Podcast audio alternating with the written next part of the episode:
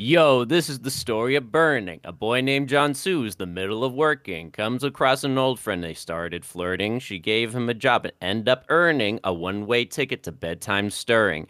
She went on a trip but quickly came back returning with a guy named Ben who was rather disturbing. They all hung out together, but our boy was yearning for some alone time with his girl, but she kept deterring. One day after our boy was done serving work for his dad whose court case was incurring, his girl was disappeared, which was quite concerning concerning. She asked around, see oh, so he asked around to see what was occurring. He met up with Ben and he was learning that no one's heard from her. Something was alerting. But our boy Ben, our boy followed Ben and he was observing strange things in his life that were disconcerting. After our boy was done researching, he came across a conclusion that was rather confirming. So they met up, fought, blood was squirting. In the end, our boy was alone and hurting.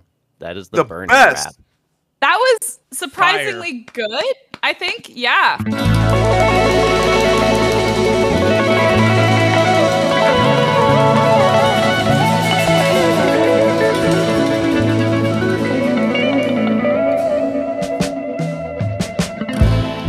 Hello and welcome to All Bad Takes, a show in which a fun and zany group of longtime friends discuss a movie of the month. I'm Delane Cunningham, your host this month, and with me I have Josh Ryerson. I'm first. Nathan Ludall. Buongiorno. And Brian Steveson. Hi. Ready to talk movies on this fine Sunday morning? Uh, yes. I'm ready. As always. When do we not talk about movies? Really...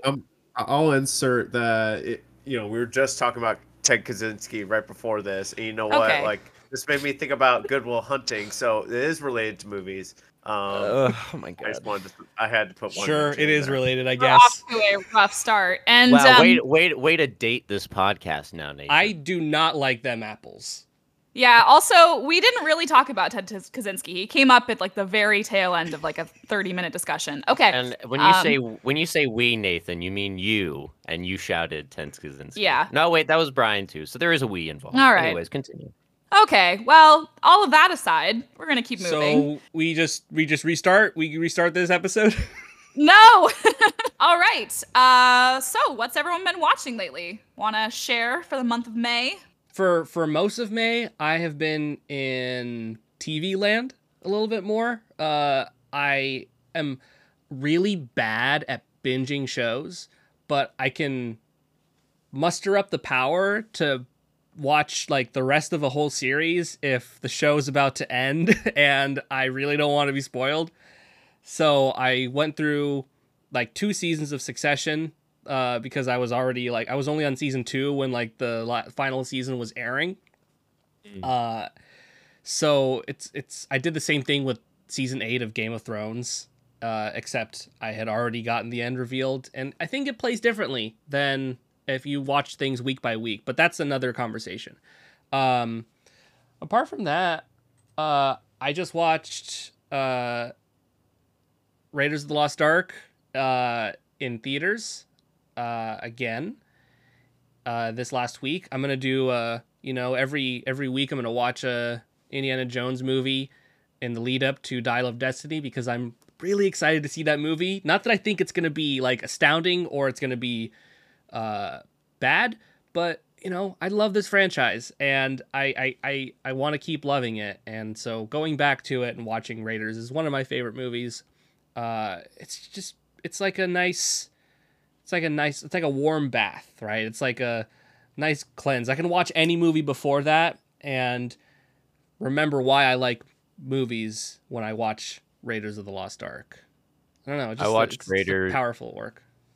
I watched Raiders for the first time when I was a little kid with my dad, and right when the ending goes, uh, spoilers for Raiders if you haven't seen it, uh, but my dad looked at me and he goes, "Oh yeah, this is gonna get kind of gross here if you don't want to look at it," and I had no idea what he was talking about. Uh, and then all of a sudden the ending happens, and I was traumatized for a good amount of my life. Oh, that's really sad. No, that's uh, great. I, I wish more movies would pull that shit Honestly, yeah. exactly. More family There's films. no way. Yeah. Yeah. I wish Spielberg did that for Fabelmans. Oh boy. Very different movie. Even though, uh, um, you know, I was thinking, can I may I say one thing about Fabelmans and Raiders real quick? Is that there's a monkey in uh, raiders, and uh, the monkey is a Nazi, and I'm reminded of the Fabelmans when they get a pet monkey, and in the the prom scene when uh, Sammy is confronted by the the bully who we just made look like a superhero, and he he says this line. Uh, he says both like you like anti-Semitic asshole, and I have a monkey at home that's smarter than you, and I'm just wondering like like now that I've seen that film if in 1980 or 81 whenever they were filming that movie if that was like on his mind did there need to be a monkey? And was he thinking like about that bully when when he decided to was, like to poison kill dig. that monkey with the date you know? Like was there something kind of un like unraveling uh as as he was making that film? I don't know. It's just something i think about because i only think about strange things Yeah, there's got to be like deeper symbolism between Steven Spielberg and monkeys that appear in his film. Uh, he needed a laugh. Needed a laugh. Yep. We'll do an entire episode retrospective on that at some point. Monkeys, and Spielberg, and Spielberg. films. yeah. What about you, Nathan? Have you watched anything in the month of May? Uh, mostly rewatches. Honestly, I've been like kind of in the similar mood that I've like like TV Land. We just finished Succession and or finishing Ted Lasso. Mm. Not, yeah, just uh, nothing wrong with it. It's just the weather's nice, you know, and like being in the Pacific Northwest, we just came out of the, you know, the freeze that was winter, uh, you know, winter and spring, so that's nice. Um, but mostly reading, honestly, and I uh, I, I messaged Delane earlier about a book that I was really high on. It was called A Long Way to a Small, uh, A Long, Long Way to a Small Angry Planet, which is basically if you love Firefly and like Mass Effect and all that, you're probably going to love this book a lot. Um, so yeah, go check that out. Nathan inspired me to buy my own copies, so I will be reading that. Because uh, you needed more books. Yes, I I did get bookshelves now, so now I have room for all the books. But actually, not. Josh, really, you need more books. You need to read. we have to teach him. One book is too How... many books. I don't know where to find them. Oh boy. What about I'm you, Josh? Trapped the, I'm trapped in the sound booth. Uh, in the month of May, I visited some of you. Uh, I left the state of California and drove to visit some peeps, some family in uh, Oregon, uh, in Portland uh, me, Nathan, and Avita went to go see Guardians of the Galaxy Volume Three in theaters. Oh my god, I forgot about that. I I yeah. tried to suppress that only because now the movie's not bad, but Avita cried I think like six times throughout the whole so, thing. For our listeners I'll out bet. there who doesn't know doesn't know who what Avita is like, she is a animal lover through and through, and uh, mm. uh, Volume Three has a lot of animal abuse in it. Uh, and so every so often, I think we all ate edibles before we got into the theater. So I'm watching, uh, a raccoon is getting dissected, and I just hear, and I look to my left, and uh, sure enough, Avita is whimpering in the corner. Uh, but uh, I I don't think I was a very supportive friend because I actually was kind of laughing at her while she was crying. Wow. Because I thought it was so funny that she was so emotionally invested in a raccoon and an otter. Uh, but yeah, I, aren't raccoons like? Don't you have a special bond with raccoons? Yeah, he is a raccoon. Hmm. Okay. For our uh, listeners at you made home, the same, we have a you running made the same joke. noise Avita made. Yeah, we have a running joke that Josh is actually a raccoon uh, in clothing um, for many, many reasons. But this joke has persisted for many years, and I hope will persist for many more. I am not a raccoon. And any of you have any trash that I could borrow for yeah. a friend? for reasons. Um, I promise I'm not going to eat it. I just want shiny things. Anyways, uh, Volume 3 was great. I had a chance to get an early access to watch it with uh, not all the visual effects completed, so it was nice to watch that film and see uh, what they changed, left out, added in. I believe the version I saw had a full faced Pete Davidson in it talking to Chris Pratt, but I believe in the final movie they added like an alien, unrecognizable face to him. So I was like, oh, okay. I guess Pete Davidson would be distracting in this ra- talking raccoon movie.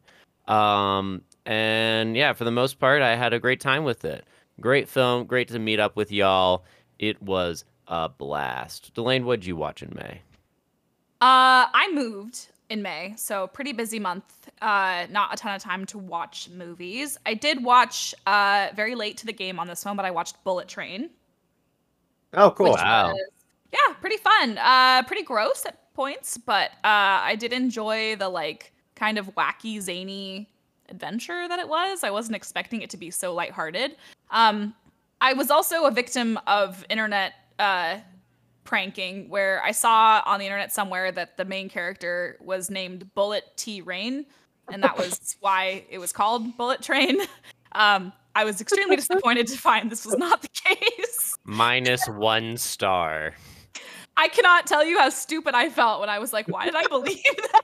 Why would they call him that? Why would would the fact that he's not on a bullet train already give I prompt? Like, I didn't know he was on a bullet train until the movie started. Um, but yeah, anyway, I was like, oh, his name is not Bullet. but now I kind of wish that it was. In my mind, he is yeah. Um, so aside from that minor letdown, movie was pretty good.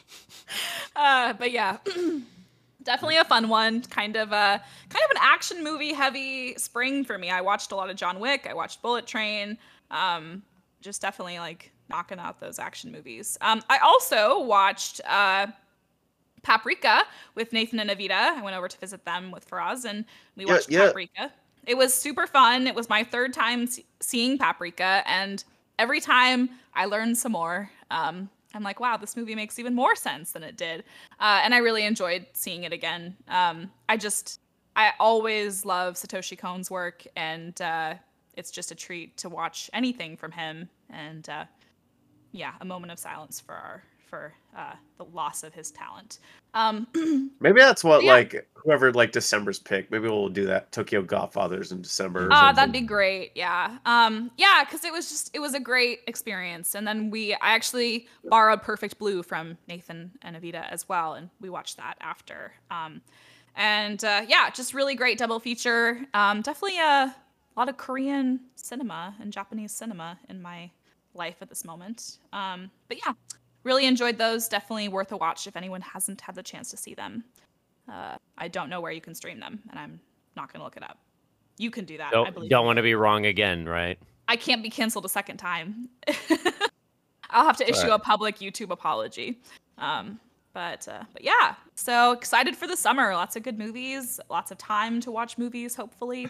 Oh my That's god! I I, I well, I mean, I know we were just talking about TV Land, but like I have to shout out season three of I Think You Should Leave because it's like just as powerful as ever. And really, like, yeah, I don't know if anyone has watched that show, but it's like it's like the funniest fucking show that's on TV right now. Uh, I've seen a brief skit where it was like yeah. uh, the guy that has the uh, the app that tracks his heart rate, and he mm-hmm. goes like, uh, and it's like Tim, it's like his doctor's like, "Did you go to this club?" He goes, "No, I just masturbated for 15 minutes." that show that show is a meme maker. Like everything could just be a meme. There's this, this great one that's like a kind of like a like a bachelor parody, but and they're voting off a character and they're voting oh. off Ronnie. It's like this beach one and they're like, "Ronnie, I think you're just here for the zip line." And it just cuts to him like always only using the zip line. He's like drinking water as fast as he can just so he can fuck off and go to the zip line and he's like so it's like every sketch is sort of it's they're all kind of different but they're all basically the same premise is like you know annoying people or insufferable people who just cannot accept that they're wrong or that uh you know just flawed people being flawed. But it's it's highly worth your time. There's only like six episodes per season and every episode is like 15 minutes long. So i mean uh I, I highly recommend it. It's it's so it's so good.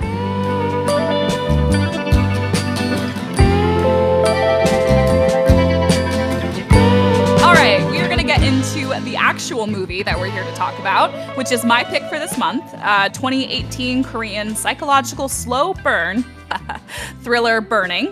Uh, it's based on a short story by acclaimed Japanese author Haruki Murakami, who also wrote the story that Drive My Car was based on, which was uh, the Oscars 2021 International Feature winner. I think I have that year right.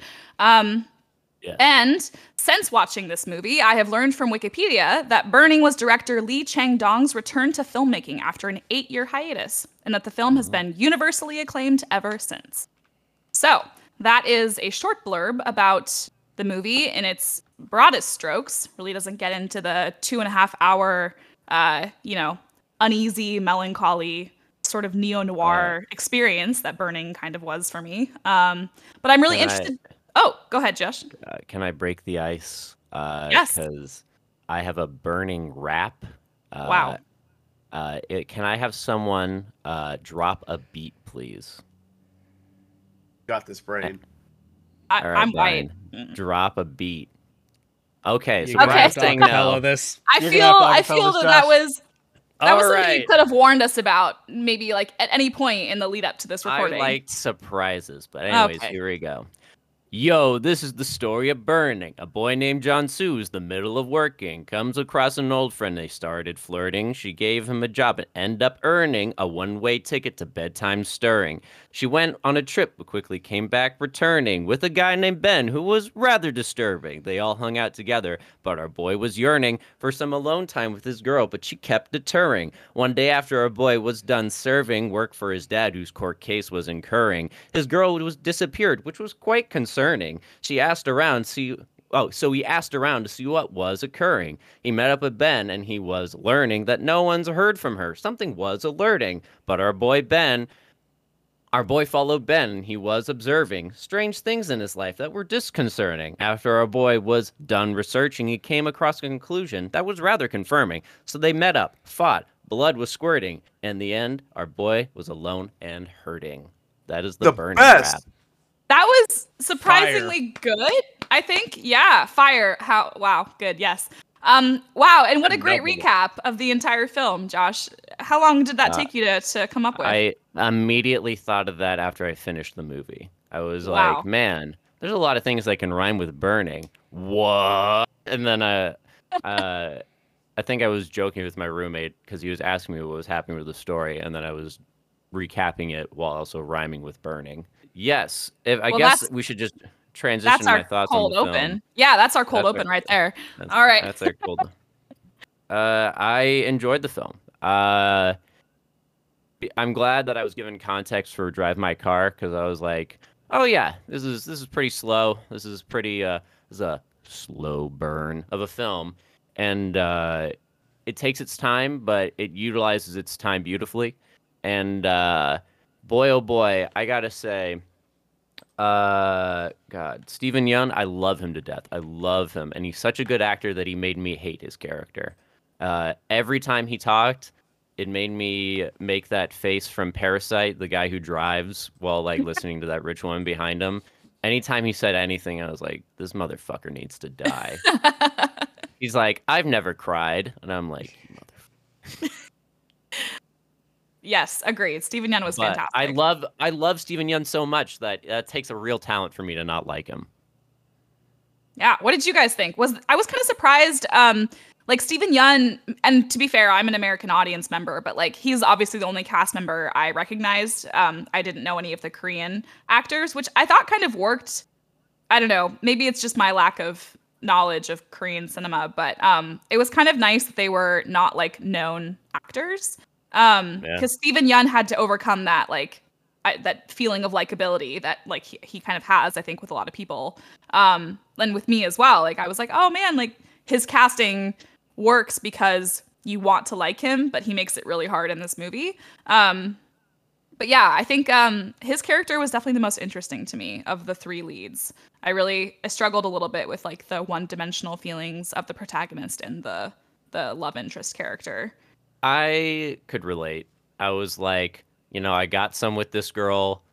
Man, I would like to have get some more with this girl. I could relate. And I was like, you know what? I, I feel a struggle, which again made me hate Steven Yeun more because Steven Yeun's like, I'm the more interesting guy. I live a very interesting life. And this guy's like, I don't know, I got a cow. Yeah. What about you guys? Brian, Nathan?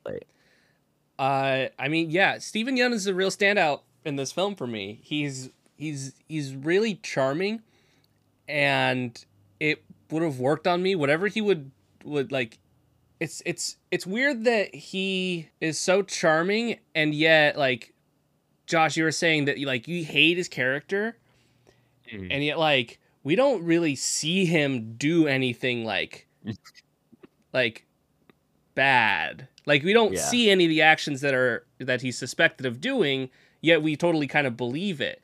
Yet mm-hmm. I was just thinking about this when we were when you were talking about, you know, how he's never cried and how he's like, you know, he's like this Gatsby figure. Like you have no idea how he how he gets all his yeah. money. But like maybe like Gatsby, he's just kind of a, a fraud in a sense. Uh he uh maybe he has cried. Maybe he's just lying. Maybe he's just like, you know, liar liar pants on fire, you know, to get into the burning uh theme of the film. Yes, keep I don't them know. coming. I, that's just that's just how I'm able to how I'm able to connect these things is with words that are synonymous to uh, you know, themes in the in the film. He's so handsome too. know, he, he's so hot. I know. It's like I, well, as soon as like he came on screen, I was like, yeah, I get I get why she uh, don't want to mess with uh, Jong Soo anymore. It's it's it's okay. Went out for Jong Soo. Jong Soo, I he's got to be honest. He you got to be honest here. He's like the luckiest guy in the world. He like met up with this girl that is he lucky? She, I don't. no, I mean he's like before the all the incidents. He's like minding his own business this girl's like, "Hey, I'm hitting on you," and he goes, "Oh, okay. Hey, come to my place. Oh, okay. Hey, you said I was an ugly piece of shit. Anyways, I'm gonna fuck you." And then he's like, "Oh, okay." it's like he literally did nothing. Gosh, and this girl is like not mentally there, and I think that's like part of the like. Regardless, he w- he got pretty lucky with her, so you know he wow. should. uh he should be thankful that he at least he got to not that. be allowed to go. I would say that I'm the luck gonna... stopped at a certain point. Oh, I, I got to say something. So first of all, Delane, speaking of liar, liar, pants on fire. Uh, it. I watched this movie on Tubi, and if our listeners, oh. uh, especially especially you, Megan, I know you listen, so I want to shout out to Megan real quick. You're you're awesome, gal. But um, Delane, you said it wasn't on Tubi. Guess what was on Tubi? Oh, I'm so happy. Film. Well, I mean, I'm and happy. I thought you were gonna say liar, wrong. liar. Uh, but what also was so funny because it was on Tubi. Literally after the second after he's done fucking the girl, I get an ad. so oh, the shot of like, the shot of the closet.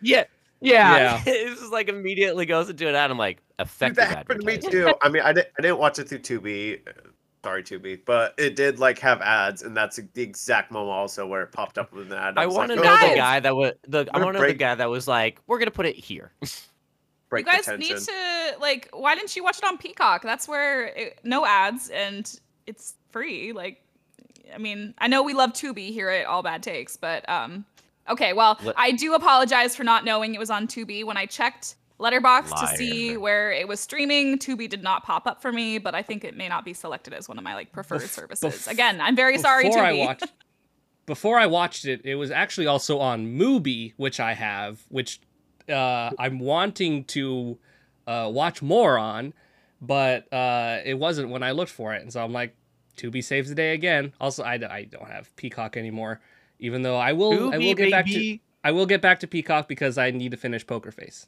another good, another series of good mysteries. Hey, um, to kind place of for mysteries. It, I did want to mention something real quick uh, before we moved on. Um, I, I, I, Steven Yeun is like just like phenomenal in so many ways, and he's like reminding me as like some, like you know, another popular like South Korean actor, um, Song Kang Ho, who's really you know made his mark in Bong Joon Ho movies, and like just the range, like both of these people, they play very vastly different characters, um, but are just so just blowing up in every way. I don't know. I just I don't know. This movie reminded me a lot of other, you know, obvious South Korean movies such as like Memories of Murder and um, mm. that's just See, that's a, where I'm drawing the comparison from. That's a I good think, uh, call out. Yeah. I think South Korean. I guess there's like a big theme in South Korean films, at least from the ones I've seen, where it's like no resolution. There, just deal with it. Yeah, and that's true. I, I, I have never really seen it in like another country tackle that as much as I've seen in South Korean like uh, you know crime dramas. Very uh, existential. yeah. It's like you know, you're not really getting you're not point. getting the answers. Deal with it.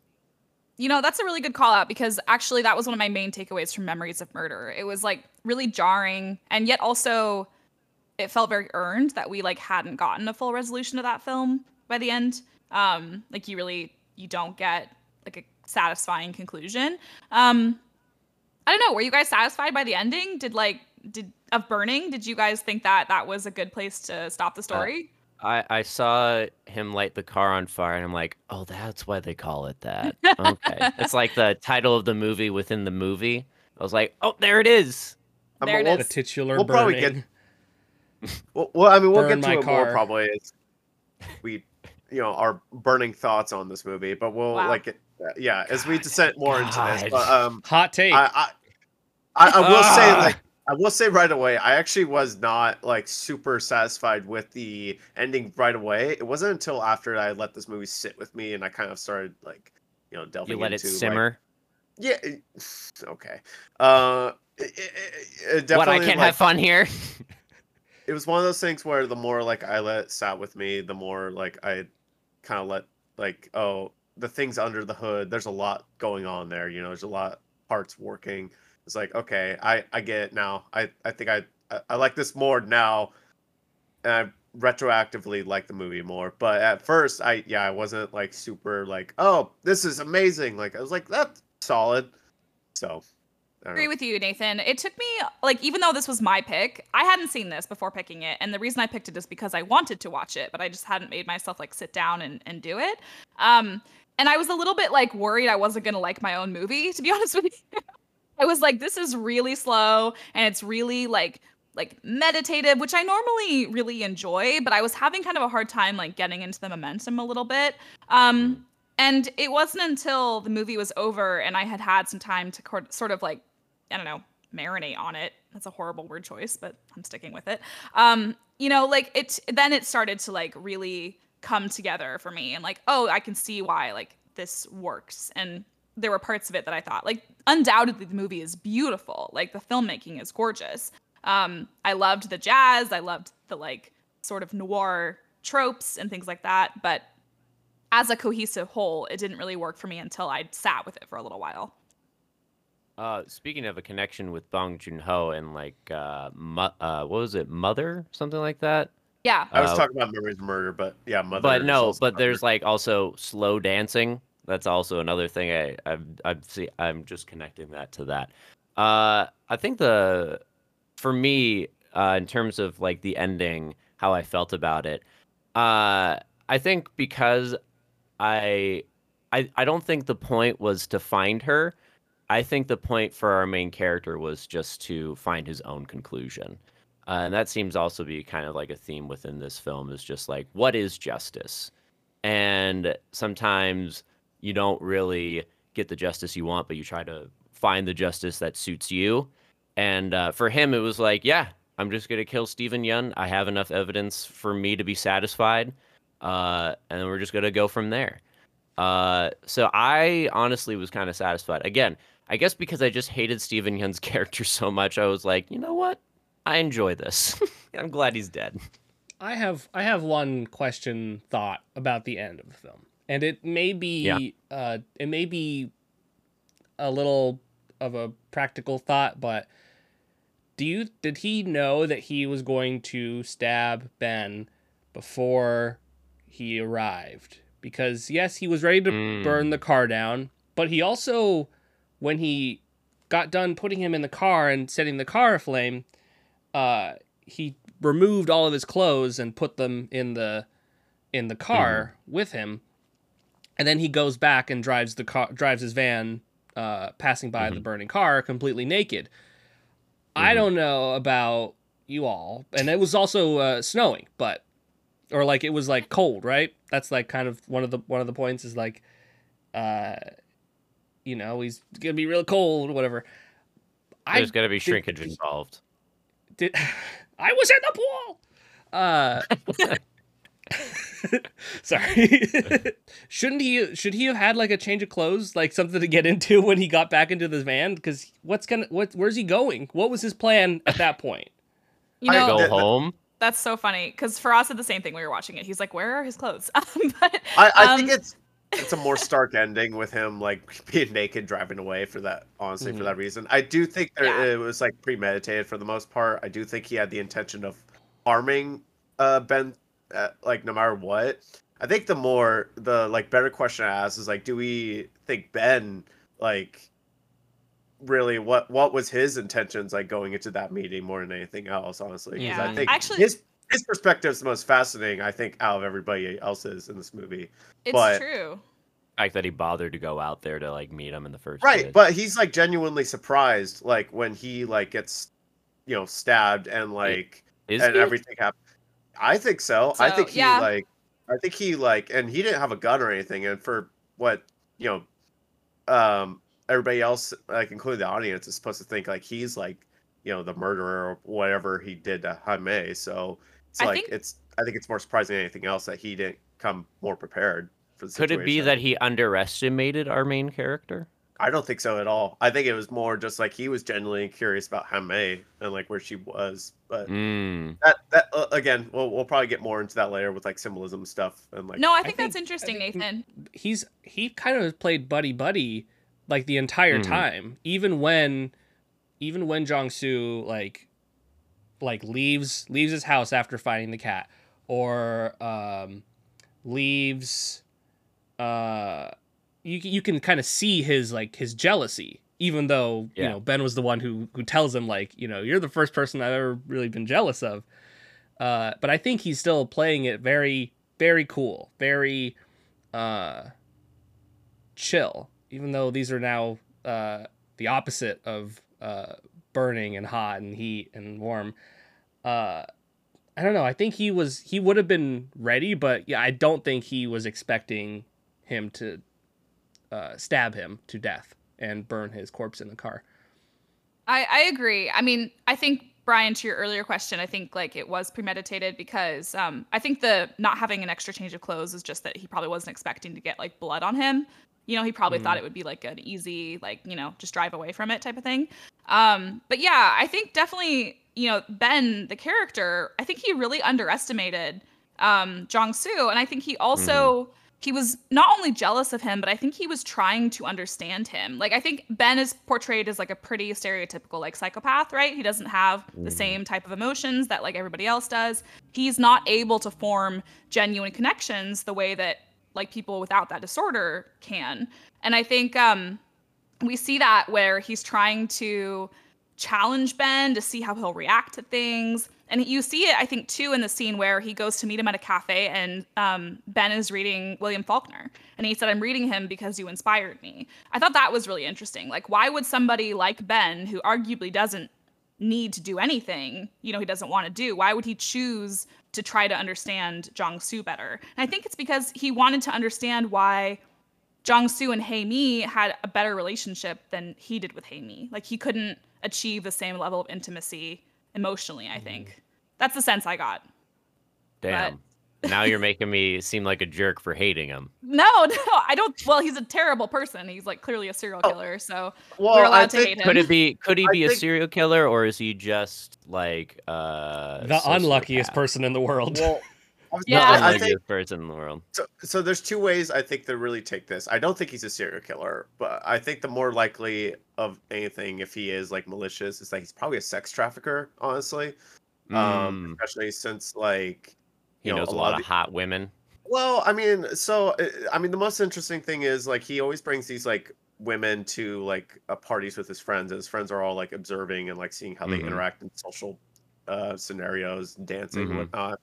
And then like you know we never see them again or whatever the case is. Yeah. But I don't necessarily think he's you know, I think people are led to believe that he's burning them in these greenhouses. I don't think that's it either. I don't think he actually burns actual greenhouses either. I think that's yeah. We never metaphor. see him do it. Like he no. says he does it, and then like yeah. He also said like I did one recently, and we never see where he like did it. Well, uh, that's that's him just like playing with um Hae-mi and Jungsu. I think like the whole and the whole metaphor thing of burning is like him just messing with them.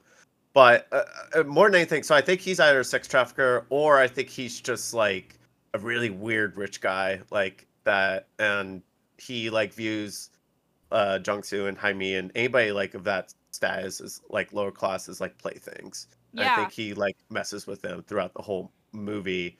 And like mm-hmm. we can take two things that happen with Hae-mi at the end um with her is one, she was trying to call because she was being abducted or whatever, sent to I, I, saw this theory that she was sent to Africa actually, and that's kind of why mm. uh, Ben makes that remark. He's like, "I'm here, I'm there," and he names places in Africa. A one scene.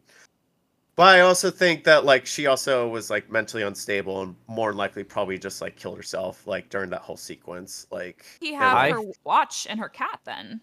And like why would he well, deny that they're hers? Do do we have her cat? I like these details that they throw into the movie because we never see the cat in her apartment, and it's a very small apartment. And I'm a cat owner, mm-hmm. and I know cats can be elusive, but you'll find them eventually.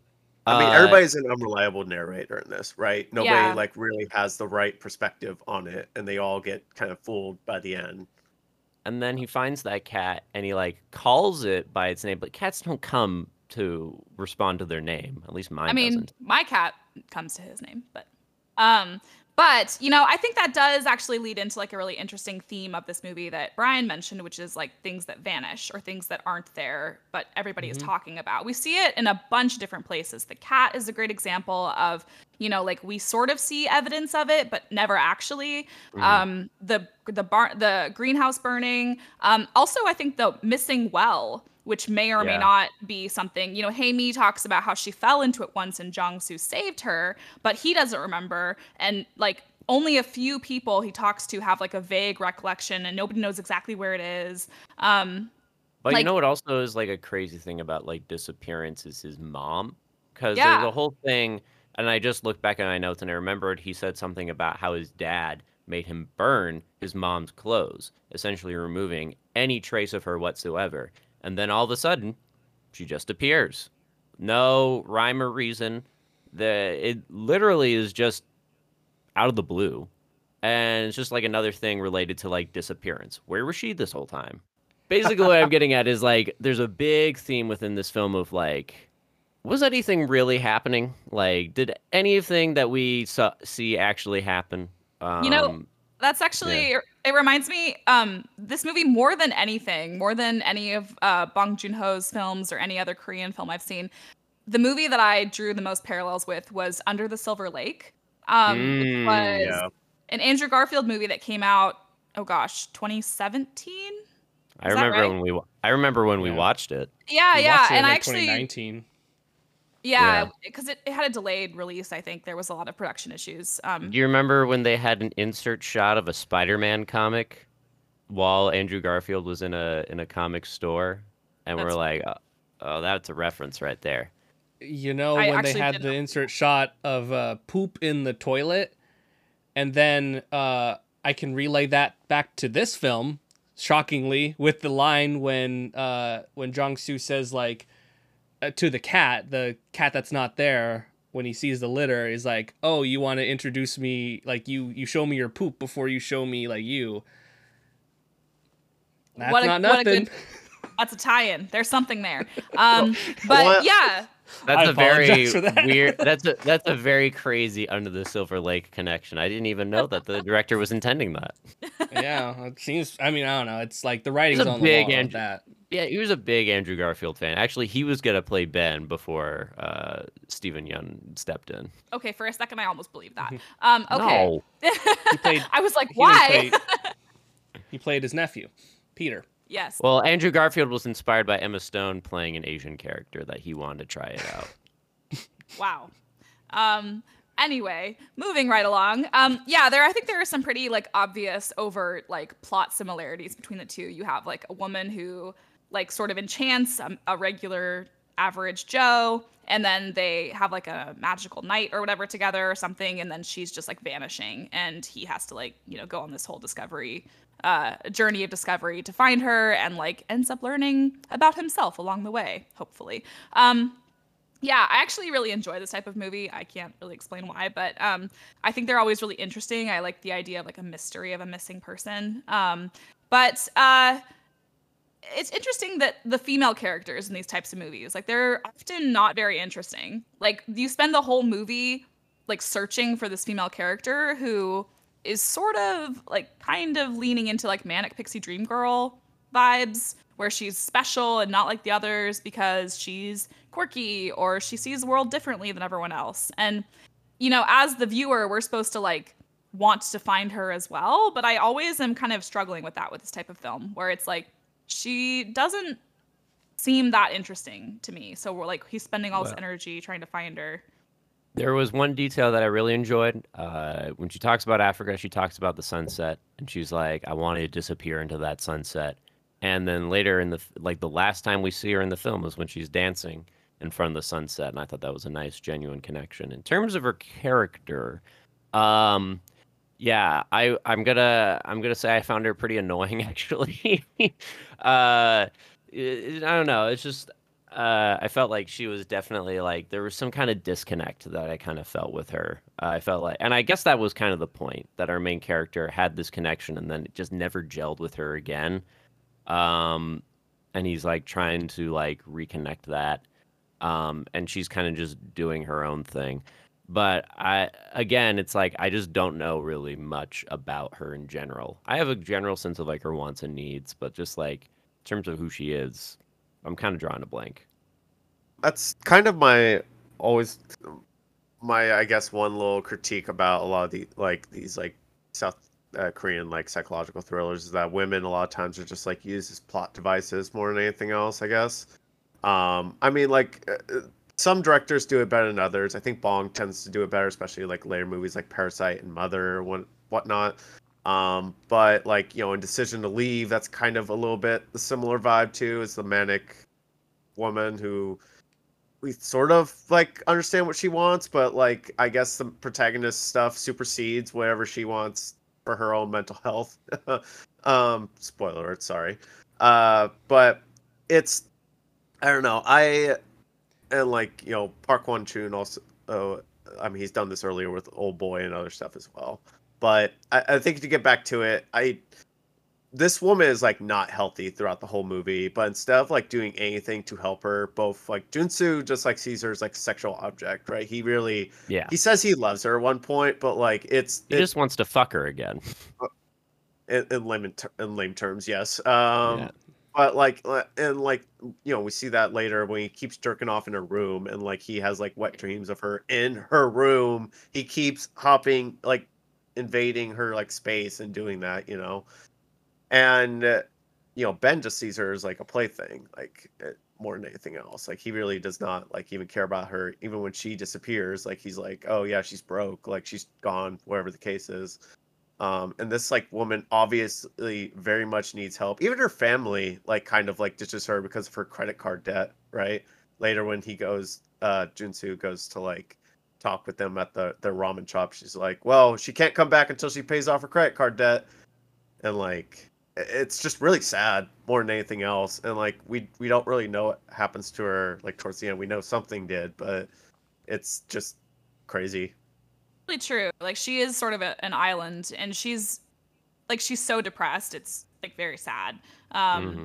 She clearly is struggling, but it is like yeah, like she's never really viewed as a three dimensional person by anybody like maybe even and that's probably contributing to her depression and mental health struggles i imagine like if everybody around you sees you well, as her, an extension of themselves mm-hmm. her job is being basically an advert walking advertisement yeah uh you know just an object for people's pleasure to look at and right. she gets well, replaced like, at the end by that the new girl that Steven Yeun's character is you know trying well, to it, and even when like Jun uh, Ho goes to um like her workplace to talk to him, her coworker like says something like, "Yeah, dude, this sucks." Like, uh, when like what's that expression? Like, there's no country for women, and so there's all these really like tragic like like metaphors of stuff going on about women and in South Korea, or you know, you can apply it to a more general sense, but it's just like really sad, and they like all these characters just like kind of glaze over it because that's not what's important to them. What's more important to them is these really selfish desires.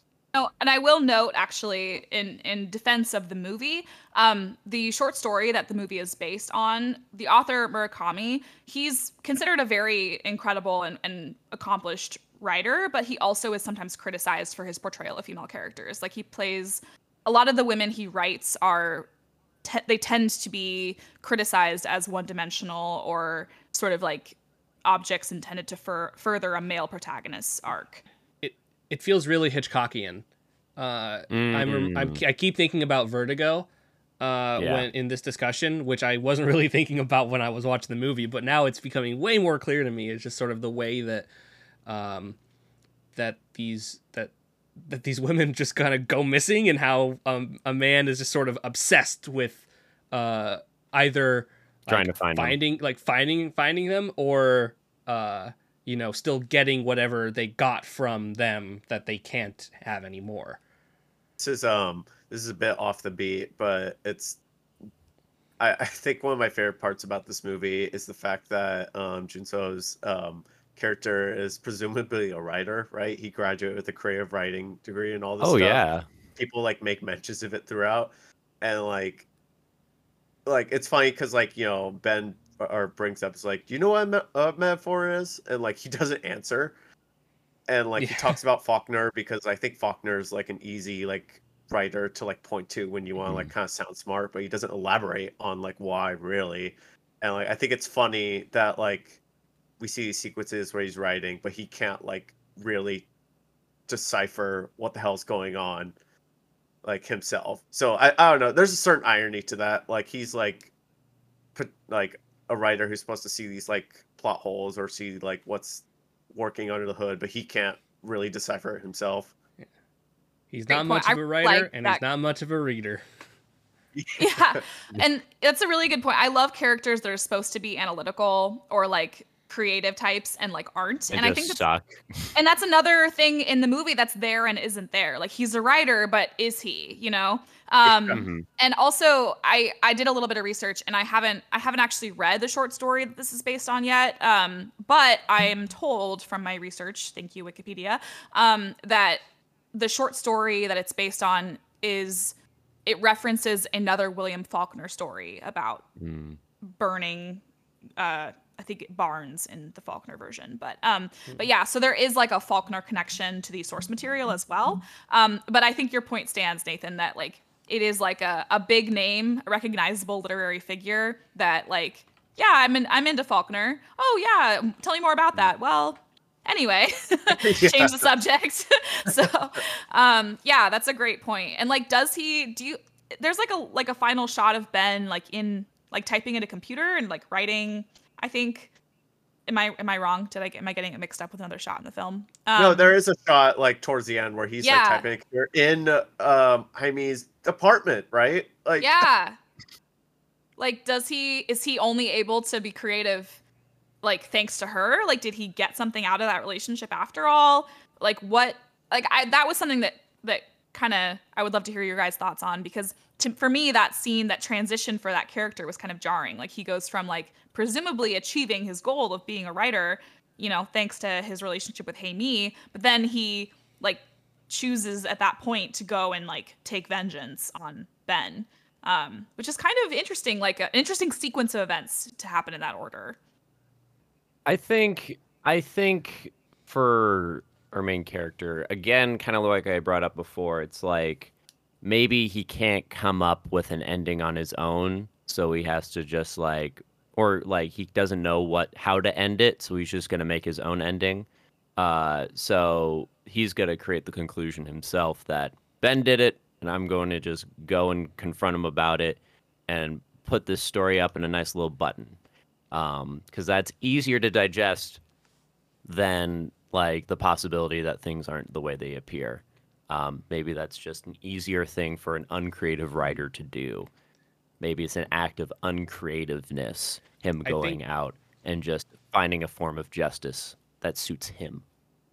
I think the Hollywood version of this movie ends with him like hitting the period on a keyboard and you know printing yeah. off like a, a, a, like a you know uh, a bunch of like a book a bunch of pages and at the top it just says burning and uh. uh I think maybe just by like yeah, writing by like doing like this is the experience. Like we have something to write about. You know, there's a scene where he's asked like, "Oh, you want to write about your dad?" Um, mm. and I don't know. It seems like that he's got a lot of avenues to that he can go down. What did but... you guys gather from uh from his dad? Cuz uh like, you know, his dad's like got to be in prison. He has to handle a lot of his dad's work now. Uh, what did you guys like take from like the whole dad storyline? I think it was an aspect of like the class theme. Um, you know, he's I think Jong Soo is a character who feels trapped by his social socioeconomic status. Um, and I think, you know, his he feels resentful, he feels mm. frustrated, like he wants to go into a creative type profession that is arguably not very lucrative, um, unless you're, you know, at the top of your industry. Um, and like that's a difficult profession to choose when you come from like a working class family i would imagine in korea. Um, and i think you know a lot of the film is is focusing on like a, uh, the class struggle between like a affluent character like ben and a working class character like jong soo and the two of them like you know i saw an, an analysis of this film where the greenhouses that get burnt are like a symbol of the lower class and that like rich characters view them as disposable even though they're like a huge part of a lower class family's like income. Um, honestly i'm i'm not educated enough to speak to that really too much more but um like i think that's like one of the main struggles of the film. And i, I think, think, go ahead. Uh, no sorry. I was just uh, kind of adding to that. I do agree like the socioeconomic status stuff like plays a role with a lot of these characters but in this particular sense yes like he like is obviously like you know he lives in kind of a rundown house like farm works a really shitty farmer's job and then like you know he has obviously has anger issues and like keeps going down this rabbit hole of like like oh he keeps getting in trouble and doesn't have like money to like get himself out of these like situations. Um but i saw like think it plays into the like unreliable perspective like theme that keeps like happening throughout this because like we know he's a piece of shit and like we know he's like his dad's like not a good guy. Multiple people state this outside of uh, but I also like and we're led to believe that's like why his mom like up and left and i think that's part of it. But i also like think that like she like you know we see her in the cafe later on who like hits up her son out of nowhere and she like like hardly ever mentions anything. She just says like oh i haven't seen you in like 16 years and then go like goes back to like scrolling on her phone like not really caring and like he like mentioned something like okay so you're like you're here for money. So i think it plays in the whole like yeah she might have left because of the abuse stuff, but I also think like she straight up doesn't care about her kids. You know, like she just did not like give a shit like enough to like um like reach out to them or say anything to them and that like whole meeting like really like solidifies that like oh these these people like have other stuff like that they're not like mentioning like her, his dad's piece of shit or his mom's like not too great either and she clearly like has done better for herself since leaving that family. Like she looked right, well right. Off, so. Well, like straight up abandoning her kids too. Yeah, yeah. I mean, like obviously she needed to re- leave the relationship, but she straight up just like did not care about the kids. yeah, she's she's an interesting character because she is like a working class type character who like tried to challenge her circumstance and like you know leave to maybe theoretically be more upwardly mobile, but then she has to come back and ask for money. So yeah, you know, yeah, yeah, and that's the only reason she's hanging up her kid. And it's like, oh man, and she doesn't even like give him the time of day, right? Just stares at that phone. Yeah.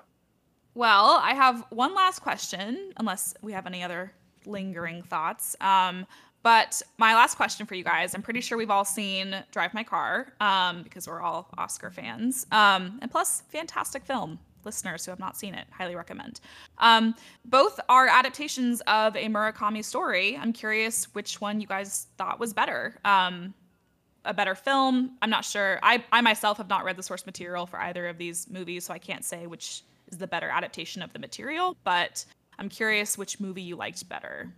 Well, I can't read, so I have not seen read either uh, books, uh, which also makes it really hard uh, when it goes to the sub of watching the movies because I have no idea what they're saying, so I kind of just fill in the blanks on my own. Wow. Uh, well, fortunately, Burning has a lot of things burning in it, so visually that's good. And Drive My Car um, has a lot of um, Well, yeah, you, you you fill it out.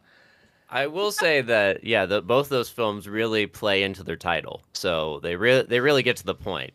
Um, in terms of which one I like more, I think I'm gonna have to go with Burning personally. Uh, I think I just connected more with the story in Burning, and I think I was just more engaged. Uh, maybe that's just the Western mindset of me, where it's like mystery. We gotta figure something out versus like existential crisis from Drive My Car, where it's like you know both are good, but I think I I think just the story really I connected more with Burning. I, I oh go ahead, Brian. I, I was gonna say is I have I've spent more time being able to reflect on Drive My Car than I have with Burning. I saw Drive My Car like two years ago, and I watched Burning less than 24 hours ago. So I've had more time to think about Drive My Car and I've been able to, uh, you know, meditate on what the film is is is doing. I I've been I've been very I'm very captivated more by the performances in Burning.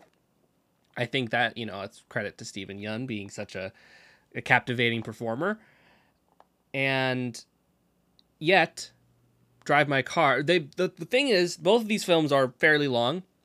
I did not have I did not feel the length of either film when I watched them. Like Drive My Car is half hour longer than Burning, yet uh, it just kind of like just I was just able to go right through and and get the whole thing in one sitting. Uh, I had to have I saw it in a theater, but uh, there's something with Drive My Car that I was able to sort of sit down and and feel, whereas Burning is more something that you kind of like watch for.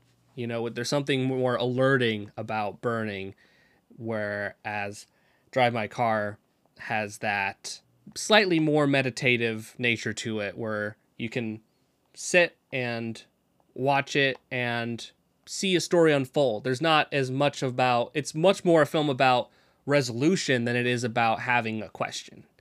Whereas uh, burning is much more is much less uh, full of, of answers and resolution and i think i just i just enjoyed that more with drive my car though i don't you know i don't want to just compare them and say which i think is better but i definitely do get good things out of both films but maybe i get a little bit more from having more experience with drive my car uh, as of right now at least I do want to say, I think, uh, um, I just want to mention real quickly, I think it's really cool that Murakami is just kind of having his moment right now in pop culture. And it's like really, like, still going really strong, even past Burning and Drive My Car. Um, I was just watching Ted Lasso, and there's like a whole scene where this girl's like reading a, a Murakami book, and they're like, it directly links with like how this character that she's dating is like sees like women and like treats women. So I think it's like, I think that's a really strong like thing that's happening right now in our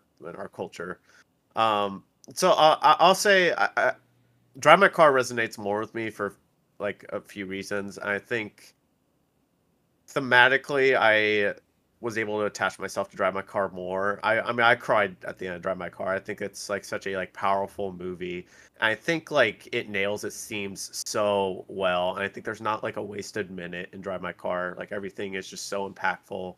And like I there's there's so many things. I've only seen the movie one time, both of these movies one time, but I can recall so many little things in Drive My Car that just make me want to like just like break down cry I think it's like just such a powerful movie. You okay, um, Nathen? No, but that's like besides the point. Um, whereas Burning Burning's such a like fascinating movie in itself too. I think its runtime is a little too long still. I think like you can like get down to the nitty gritty of it, like without like some scenes and stuff in there. I think you can understand and get make it as impactful without being almost two and a half hours long. I also think I am probably unfairly comparing it to other South Korean uh, thrillers, like such as Memories of Murder and like um, Decision to Leave, where I think those movies have are able to nail their themes and have it be as like complex and um, divert or uh, complex as it is, and so many workings going on under the hood without having it feel a little bit like a slog that I felt like Burning kind of was for me personally. Um, and like, so I so yeah, Drive My Car is like my favorite of the two. Similarly to all you guys, um, both are fantastic films. It's really tough to like choose. Burning is the one I thought I would like more before I watched it. Um, just because I tend to really love mysteries and the plot is something that's like right up my alley.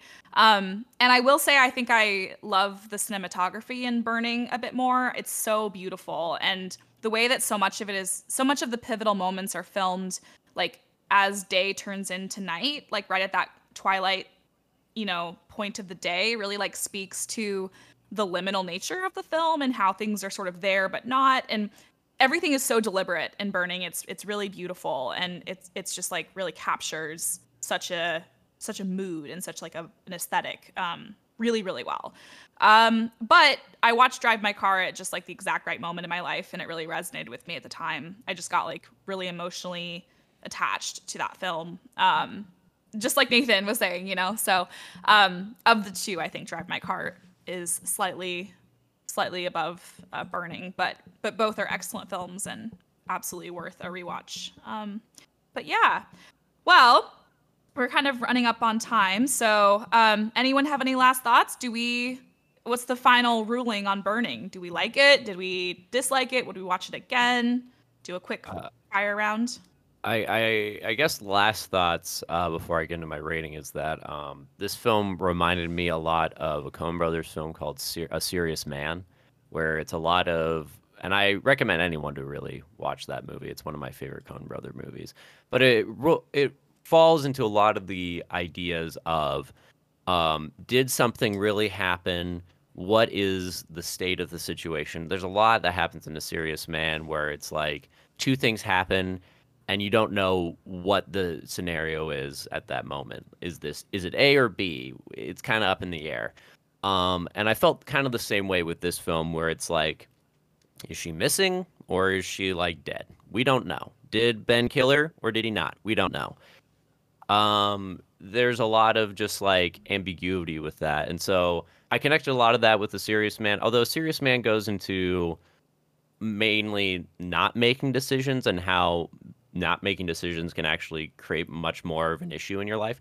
But this film kind of just explores the idea of just like answers aren't really as easy as you want them to come by.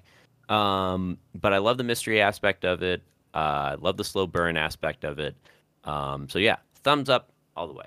It's gonna be a little bit before I watch this again. I don't think I'm. I mean, I I had a I had a pretty good time watching this. Like I said, it was fairly easygoing watch for me. I you know I watched it just in this space. It was still the sun was still out. It was nice, and then as just as the film was was finishing, you know, the sun was already kind of going down and things were getting dark, and you know, it was a nice, uh, peaceful thriller.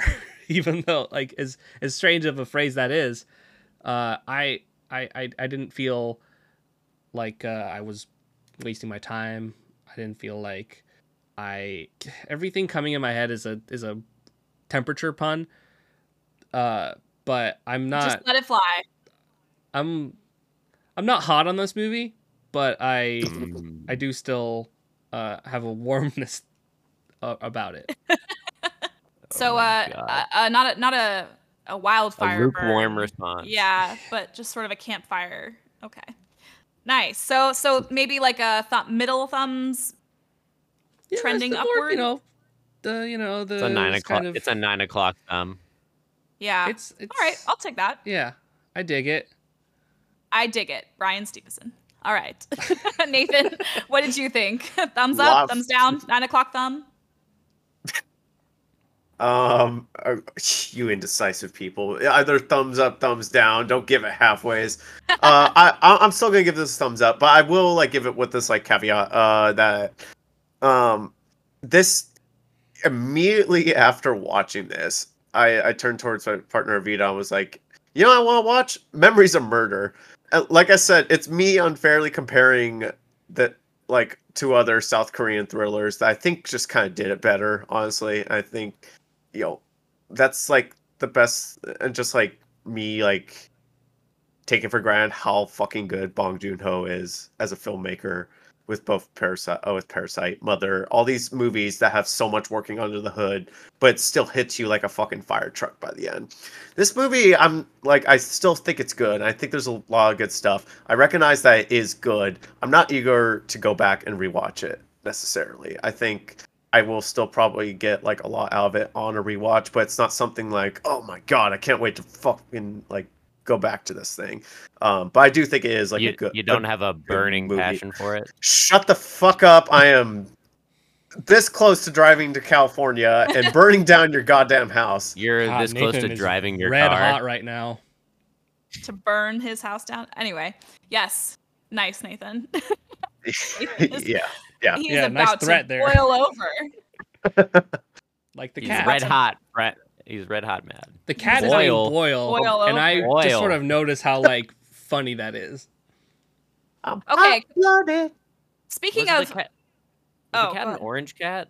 no, he was he was gray. He was very cute. Um, but I, speaking of unintentionally comedic, or maybe I don't know, I was endlessly entertained by the fact that Jong-Su is tailing Steven Yeun's character Ben around in this enormous farm truck that is not mm-hmm. at all incons like it's literally the most noticeable vehicle and i'm just like you're so bad at this i know and like it's so funny like he like you definitely know that ben noses him so many times oh, yeah. like like come on what are you doing man yeah i think I ben is, think is ben a bit more like, like, whatever about all this yeah yeah He's like, again. I wonder... I, that's why I think he. That's why I think he underestimates him because he's like, yeah, he's not good at this. He's so bad. Typical I was crying laughing. Rich person thinking. There's like a tense moment where he like comes up on him in traffic and he's like, "Oh no, what if he sees me?" I'm like, "Dude, yeah. now I, I you're like worried him. about this." I would it's like, like, like a very recognizable truck. It's like, oh, secret agent man playing right yeah. now. Oh god, I just I could not take it seriously for those scenes because I was just like, dude. Um, but yeah, um, that aside, yeah, I really enjoyed this. Um, I do want to rewatch it now that I know what I'm getting into, because I did go in like pretty blind, I think I know what kind of mood I need to be in for it, and I do want to rewatch it to see if like I pick up on more the second time around. Um, but yeah, I think it's great. It's technically beautiful. Um, you know, the acting and performances are great, and it's a great like, you know, it's like I said, it's it's a vibe. It's an aesthetic. Like when you're in the mood for like a spooky, you know, uneasy, melancholy type almost a noir, you know? Like I felt like it was very reminiscent of a noir. Um, you know, I think it's a great choice. So yeah, did, also uh, go ahead, Josh. What did what did Faraz think of that? If we get Oh, like he hated it.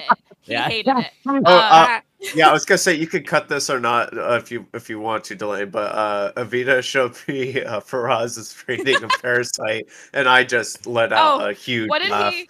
Yeah, he didn't even finish Parasite. He shouldn't be allowed what? to read it. Um, yeah, wow. we got to like we got to the to almost the end of the movie to the garden party scene, and he was like, nope. "Oh." Um, and I was like. Oh, I know, I know, I was really upset actually, but um, you know what, what, what can I do? So, uh, yeah, I'm trying to expand his horizons. Um, it's not going well. I, I, I I thought it was I was like as I was watching this I'm like oh he's gonna hate this yeah he also didn't even really watch it he was just like yeah. watching it as I was watching it and he was like what is this he's like nothing is happening I was like yeah okay um and that wraps things up for another episode of All Bad Takes. It's been a pleasure as always, gentlemen, and a big thank you to our listeners. Check back here next month for our next film from Brian. What will it be, Brian? We are going with one of my absolute favorite movies 1992's Wayne's World. Party time, excellent. World. Where can you watch uh, Wayne's uh, World, Brian? Uh, beats me. I just bought it the 4K. Um, He's I'll like, look. that's not my me, problem. Yeah, it's literally not my problem. I don't even think I need to watch the movie. Like, but uh, I will. Uh, let me check. Just do my due diligence. You can stream it on HBO Max, uh, or buy or Max. rent it on Amazon. Yeah. Oh yeah. It's Max. also it's also Max, on Hulu. by the way. It's on Hulu. Mine didn't show up as Hulu. Well, letter, Letterboxd um, continues to lie to me. Oh, for a premium subscription on Hulu. Ah. Or you can, or you can notify me, and I'll, I'll just, you know, run line by line the movie in front of you. Um, Actually, I, I, I would prefer to watch it that way. I would prefer to watch it that way. Well, uh, Yep. that Can't wraps wait. things up for this episode. Check back next month for our episode on Wayne's World. Very excited. Definitely a different tone than uh, Burning has been. So that will be fun and full of hijinks. Buckle up for this Wayne's World conversation because I have no idea how we're gonna have like a formal discussion about it. I've never we'll seen see. Wayne's World, so What? Oh my god, My- Yeah. love which it. is funny because my dad, my 73 year old dad, constantly references Wayne's World when I was younger.